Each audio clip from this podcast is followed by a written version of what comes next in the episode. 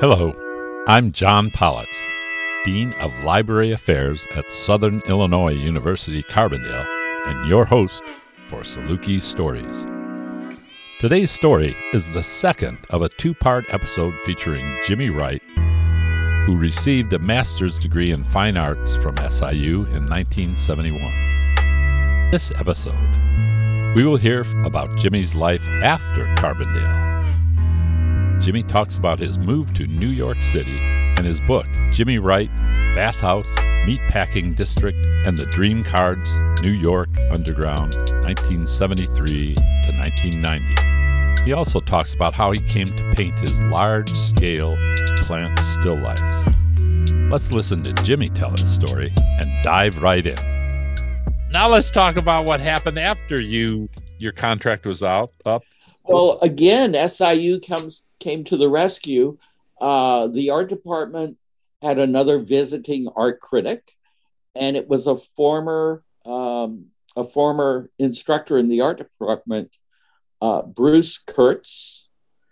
Uh, Bruce Bruce had an MFA from the University of Iowa, and Bruce taught in a small liberal arts school in upstate New York, in Oneonta, New York, in a school called Hartwick College. And Bruce actually was a visiting instructor for two years in a row, or visiting artist two years in a row. So I, uh-huh. I had sort of introduced myself to him the first year that he visited. So the second time he came to Carbondale, uh, you know, he sort of sought me out. It was, it was, yeah, yeah. Bruce yeah. was also gay, and and it was a gay person that that he could relate to, etc. And yeah. so um, uh, Bruce knew I didn't have a job, and it just so happened half the faculty in a very s- small art department at Hartwick. Uh, I think there were two or three faculty members that were taking sabbatical, and it all fell in the same year. And he had, um, uh, he wasn't the chair. He was head of art history. He didn't teach a uh-huh. studio class.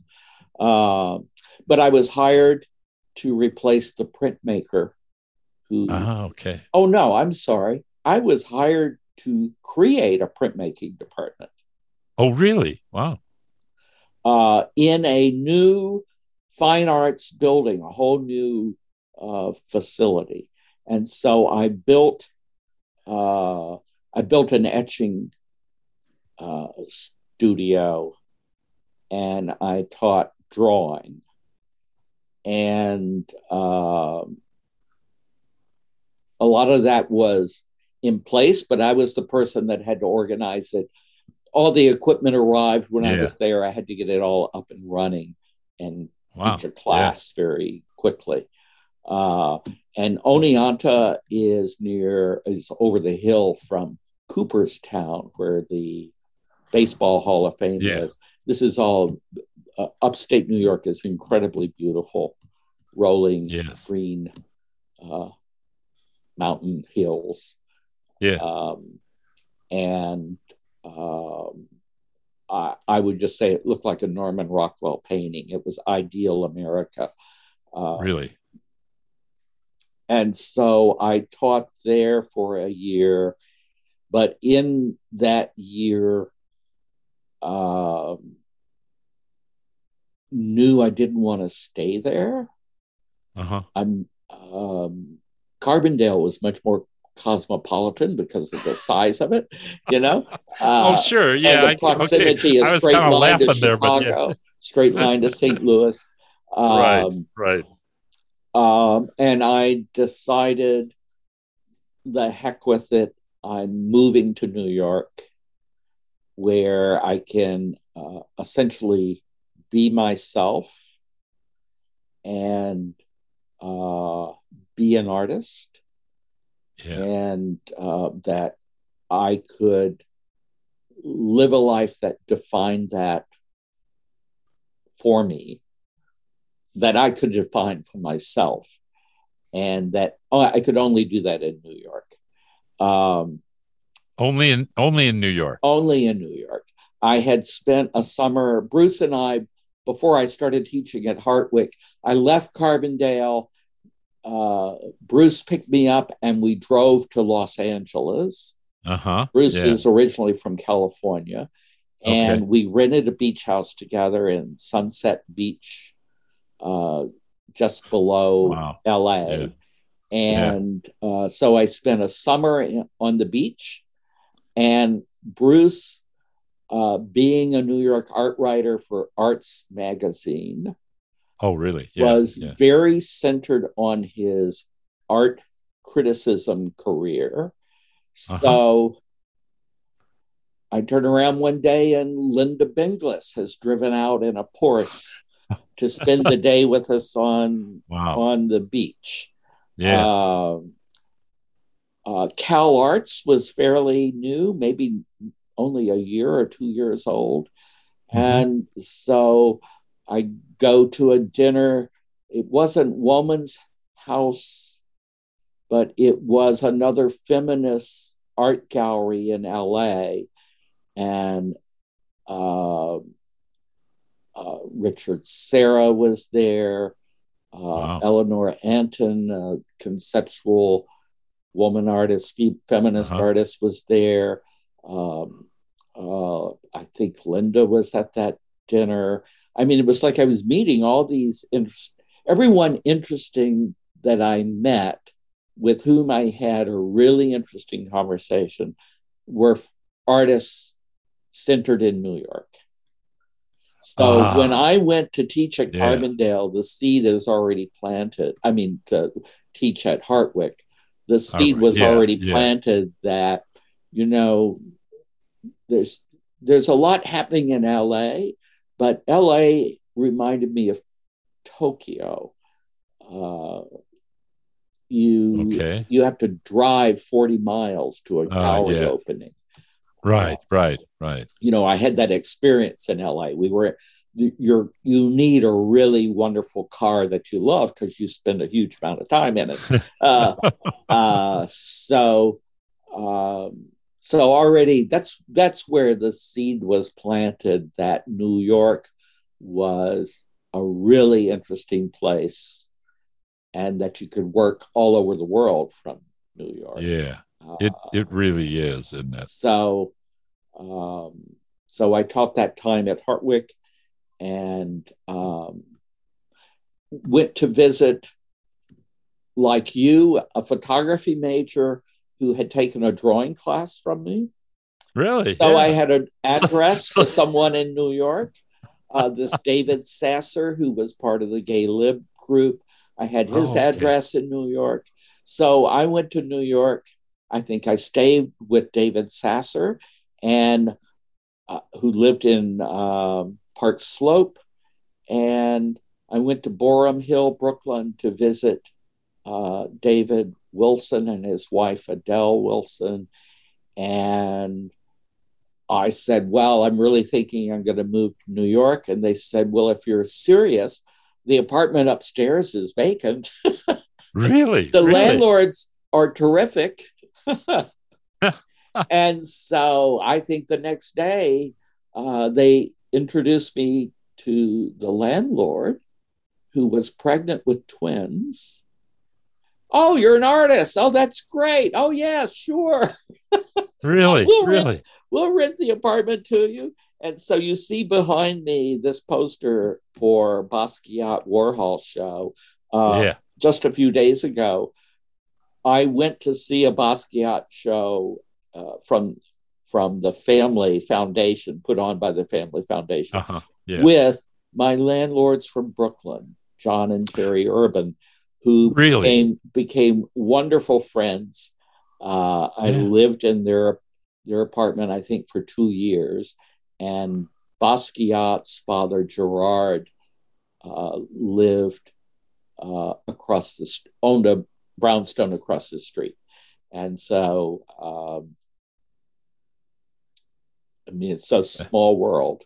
Yeah, yeah. Uh, so, I mean, yeah. I didn't know Basquiat as a teenager until I met him maybe four years later in at an opening in Soho, and he walked up to me and said, "Hey, you're that artist that lived across the street from me." no, wow, no kidding. So, tell me a little bit, a little bit about your bathhouse paintings. My notorious series of gay life before it AIDS.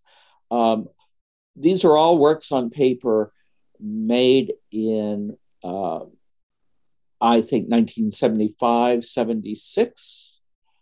Um, and at so that's my first two years in New York. And yeah. the the SIU graduate that lived below me was an aspiring filmmaker. So he came from the oh. photography uh. Right. Okay, sure. Wow. Uh, and he was a um, production manager on television commercial shoots, on small film shoots. This is when everything before video. This is everything is on film, right. analog. Yeah. Um, so I had been in New York for two weeks, um, and he got a job as production manager for a small, low budget, uh, non union feature film. And he knocked on my door and said, I'm hiring you. uh, really? Yeah. I said, For what? And he says, You're going to do props and costumes for this film I'm working really? on.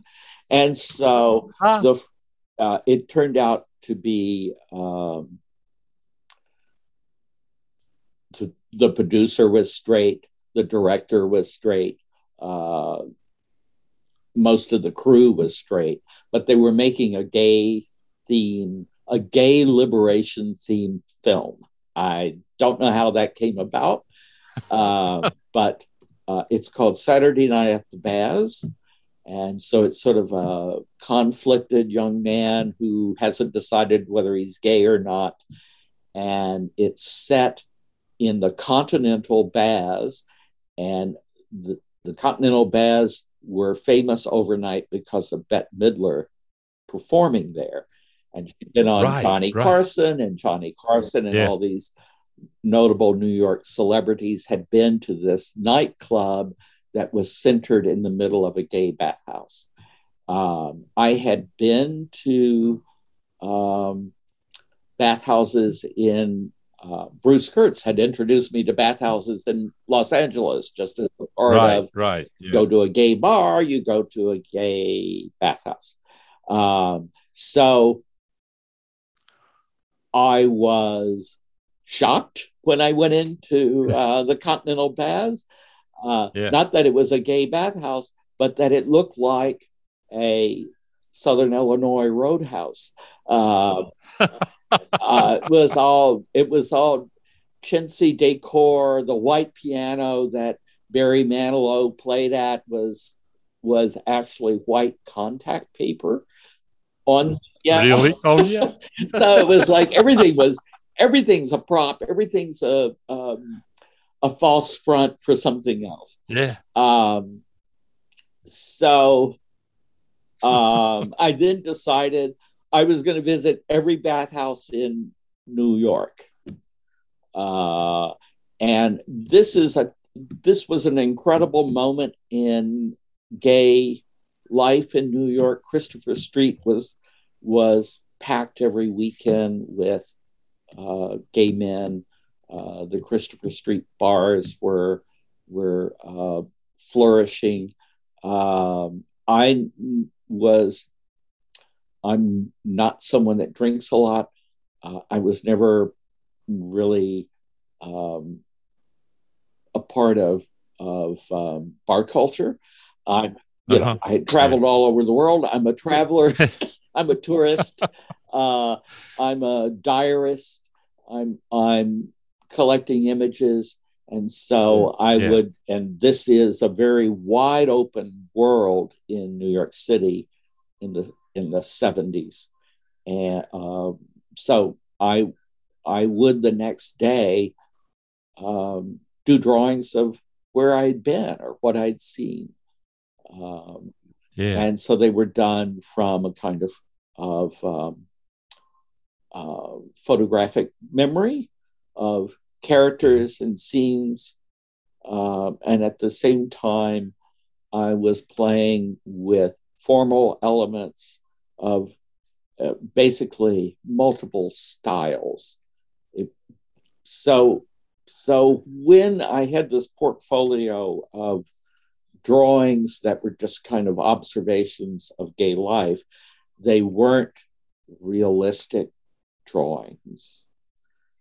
Uh, right, right. They weren't a singular formal style or formal statement. Uh-huh. Um, and they were not gay pornography.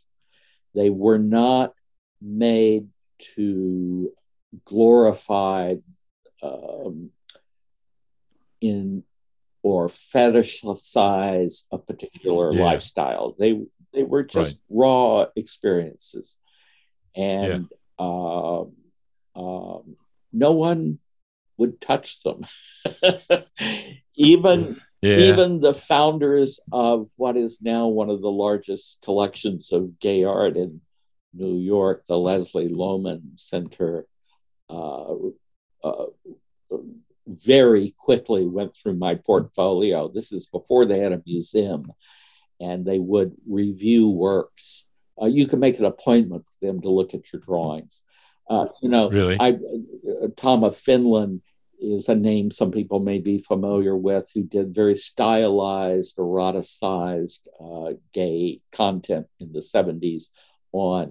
Uh, my work had no relationship to anything that would be considered um, uh, a stylization of a particular glorifying the human physique in some way. Uh, these yeah. were like social commentary, and they were also commentary. They were very expressionist in, in the sense that they were commentary of me uh, seeing how gay men, gay women assume various identities within their lives in order to navigate the complications of being outsiders. Um, so there are about 80, about 82 drawings in this series. Yeah. Uh, some are just, some are very crude sketches, and some are very uh, finished, uh, more finished pieces. Right. Um, and uh, so the book was published when 2016, somewhere along. Yeah, I think so. Yeah. The yeah. drawings were so. Um, Corbett versus Dempsey in Chicago is the gallery that uh, took this work. They took all of my work uh, from yeah. from Carbondale on. Uh, yeah. Um, they showed a body. We framed it. We we framed some of it, and we showed it for the first time in the New Art Dealers Association Art Fair in 2013 here in New York, and they had um, they were doing lots of European international art exhibit art fairs. So um, paintings from 1975 were shown at Art Cologne. Selection of the drawings were shown at Art Frieze in London. Um, and then uh, 2018, uh, well, I started showing with David Fearman here in New York. Uh, and that's the body of the work. That's the first body of work that he wanted to show. Uh, and out of that show, the Whitney bought two pieces. Um, I got lots, lots of attention. Um, the book has the book was what introduced me to many, many people, and especially to to uh, a lot of uh, of younger folk that are in their 30s and 40s yeah. Um, so it's served it served me well. Yeah, yeah, it's a powerful book, and it must have been a been a powerful show. Well, and it was sort of an insightful. I think. Well, it was such an incredible moment uh, in yeah. in gay history for everything to be so free. It's sort of like Weimar Berlin. You know, it, it's a moment, yeah. and then AIDS happened, and it ended very tragically. Yeah, yeah. Um, yeah. And now, of course, we see what a virus can do to an entire. It it it was so devastating to the gay community. It was so devastating to um, like uh, communities of color. Uh, right. Two communities that are uh, shunted aside in terms of economic uh, and health opportunities. And of course, if, when you have a pandemic, that's devastating. And of course, now we've seen that replay with COVID. Right. Exactly. Uh, just exactly. the idea of yeah. hospitals having no beds and someone with a heart attack can't find a bed because everyone has COVID. Right. Uh, so we see what a weakness in the system, health system, does uh, to larger society. Um, so, but with AIDS, it was well, with AIDS, it was so people, politicized, people it was moralized. Yeah. This is the era of Jesse yeah. Helms, Ronald yeah. Reagan. Uh, you would think the Reagans, uh, being from Hollywood, uh, they wouldn't help their gay friends, at no. least not publicly. Um, right. So uh, I know my own, uh, my father uh, had passed away, but my mother was alive, and she was terrified that I was going to be identified as someone with AIDS or someone who was queer. And, um, yeah, you know, I think she was, her fear was always put in religious terms, but I think the real fear was social terms that she would be, yeah, she would suffer socially right. having having a gay child. Uh, so. well now yeah i my that's very powerful but i think there's another uh, I, we're coming towards the end of it but i i really would like to hear if you if you don't mind talk about how you came to paint sunflowers. So um, so my partner um, my partner was uh, Ken Nuzzo, and he was a he worked for the comptroller of the Treasury. He had a master's in business from NYU, and he was a native of Chicago.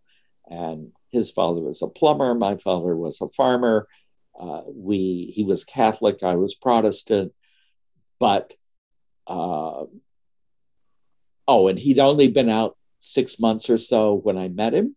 Uh, and I'd been out since I was to myself, at least since I was a kid. Uh, yeah. So uh, we had very different experiences in life, but we had very similar core values. Um, uh, Ken was diagnosed in 1988 with Kaposi's sarcoma, a diagnosis made by the dermatologist. Uh, we had been suspicious for years, meaning from from the yeah. early 80s, we were suspicious. Uh, wow. Ken had come back. Ken would go on international trips for the uh, Treasury Department. And uh, he went to Brazil and he came back with a skin rash that turned into something. Uh, it was athlete's foot, but it was just, uh, you know, a horrible fungal infection things uh-huh. you know in other words the immune system was breaking down and you dare not get an hiv test because if you tested positive you could lose all your medical insurance there was no protection oh. insurance companies would immediately kick you off the rolls so oh my. so there yeah. was a punitive action taken if you tested for HIV. Uh, you know, and this is before in the early 80s there wasn't a name for it. It was the the gay pneumonia was one one name. Um, so so that we had had no tests. We were suspicious that he had a, had some deep uh, immune deficiency. Uh, 1988, he's diagnosed with KS, and that's it. That's an AIDS diagnosis. Uh, so he died in 91. So he lived three years with uh, progressive, full blown AIDS. And uh, overnight, your whole life turns upside down. And overnight, my whole life was uh, uh, to take care of him as best I could, to support him in any kind of medical um, situation. Um, and um, this is a role I had, like happens to many caretakers. It's a role you take on with no experience and, yeah. and uh, in my situation, no support system. Um, and so I didn't know how I was going. It was so intense. Uh, I didn't know how uh, I was going to survive myself. I was negative, Ken was positive. And yeah. I decided, I don't know when I'm ever going to paint. Will I ever paint again? Will I ever be able to concentrate to paint again? Will I have time? Can I afford to paint? There were all these questions. And I decided, well, I'm going to do what I've never done in my life. I'm going to paint still lifes. Uh, I can set yeah. something up in the studio. I can paint it for whenever I have time to go to the studio to paint. My new studio was the second floor of my house. Um, and because it's a still life, the continuity, continuity never changes. I can walk in and out of this painting without thinking about it. Um, and I'm not Cezanne. Uh, I'm not Matisse. Um, I don't know what this is going to be. Um, I was basically a uh, a black sheep Chicago imagist uh, in New York. Uh, so I didn't know what I was going to paint. At the same time, I didn't have money. I didn't have extra money to spend in the studio. So just to put together stretcher and canvas, you you spend money. Uh, yeah. So I lived on the Bowery the Bowery was um, a corridor with industrial lofts where all you know light industry had left New York, and all those lofts were filled with artists, primarily painters, but all kinds of artists.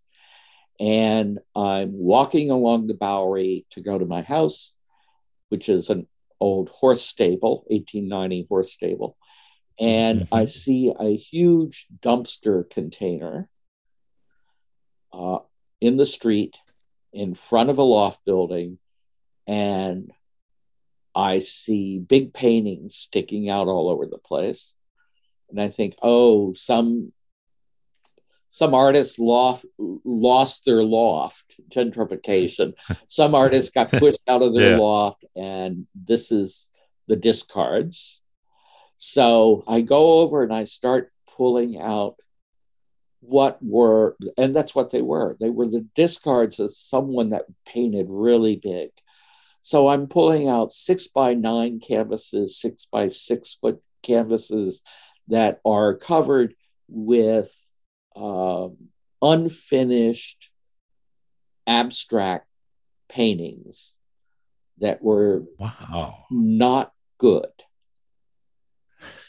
they they weren't. It wasn't finished work in any way. It wasn't Yeah, painting yeah. over someone's heartfelt Oh, right. efforts. It was these were beginnings that never or failures. This was the end of something being discarded. So Yeah. one by one, I brought home about six of those canvases, and I had free free stretchers, free Right. canvas. I left the canvas on.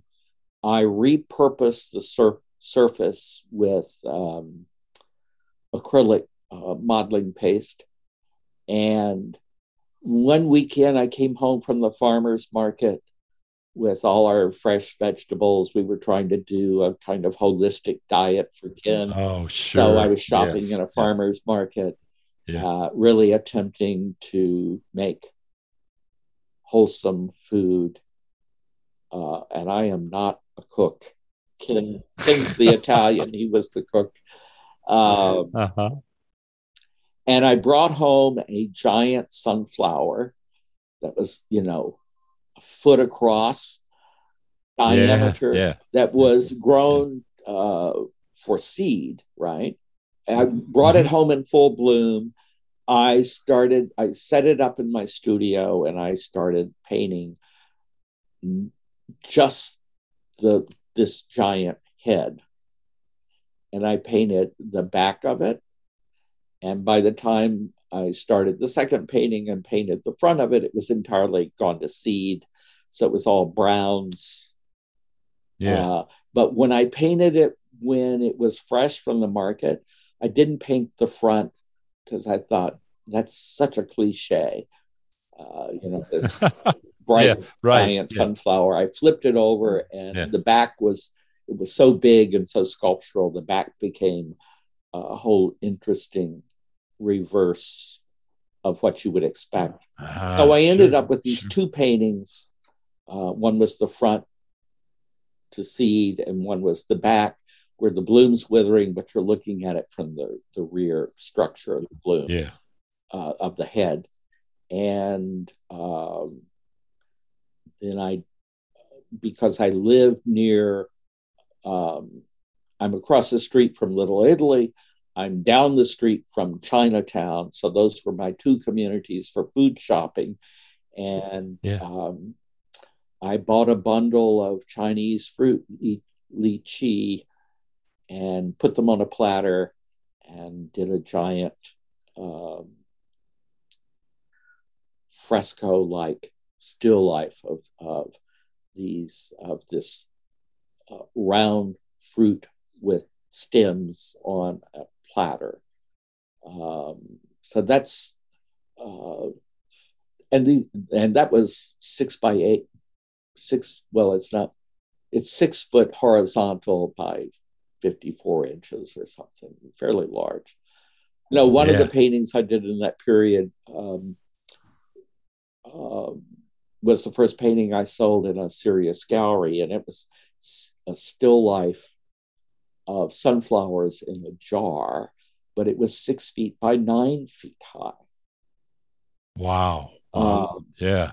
and so, in the three years that Ken was ill, I did maybe six to nine paintings like that, Uh, or less, even. Um, some I never finished, And I, I- think.